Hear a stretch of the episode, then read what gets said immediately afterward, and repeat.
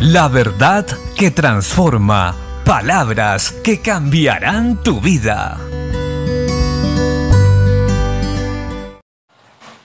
La Biblia dice en el libro de Segunda de Crónicas capítulo 32 versículo 24 en adelante. En aquel tiempo Ezequías se enfermó de muerte y oró a Jehová, quien le respondió y le dio una señal. Mas Ezequías no correspondió el bien que le había sido hecho, sino que se enalteció su corazón y vino la ira contra él y contra Judá y Jerusalén. Vemos en este rey Ezequías el ejemplo que vemos hoy también de muchas personas que buscan milagros de Dios y cuando ven la respuesta y tienen la respuesta de Dios, se olvidan nuevamente y no corresponden con gratitud a lo que Dios ha hecho por ellos. Y vuelven a su antigua vida, esperando que les vaya bien siempre, no sabiendo que lo que el hombre siembra también cosechará.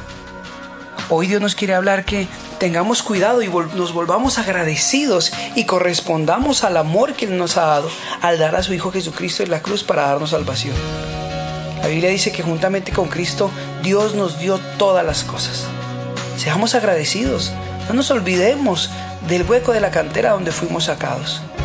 Éramos lo vil y menospreciado del mundo, pero Dios le plació llamarnos para avergonzar a los sabios. Dios te ha bendecido, te ha sanado, te ha libertado.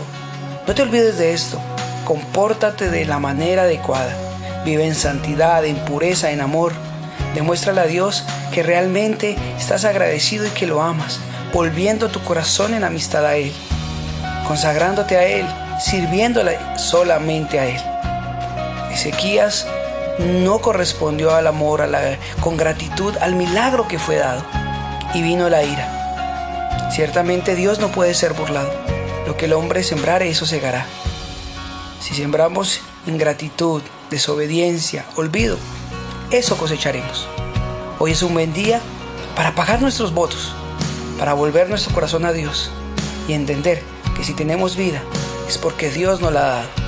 Y si hoy somos algo, es porque Él nos ha puesto ahí.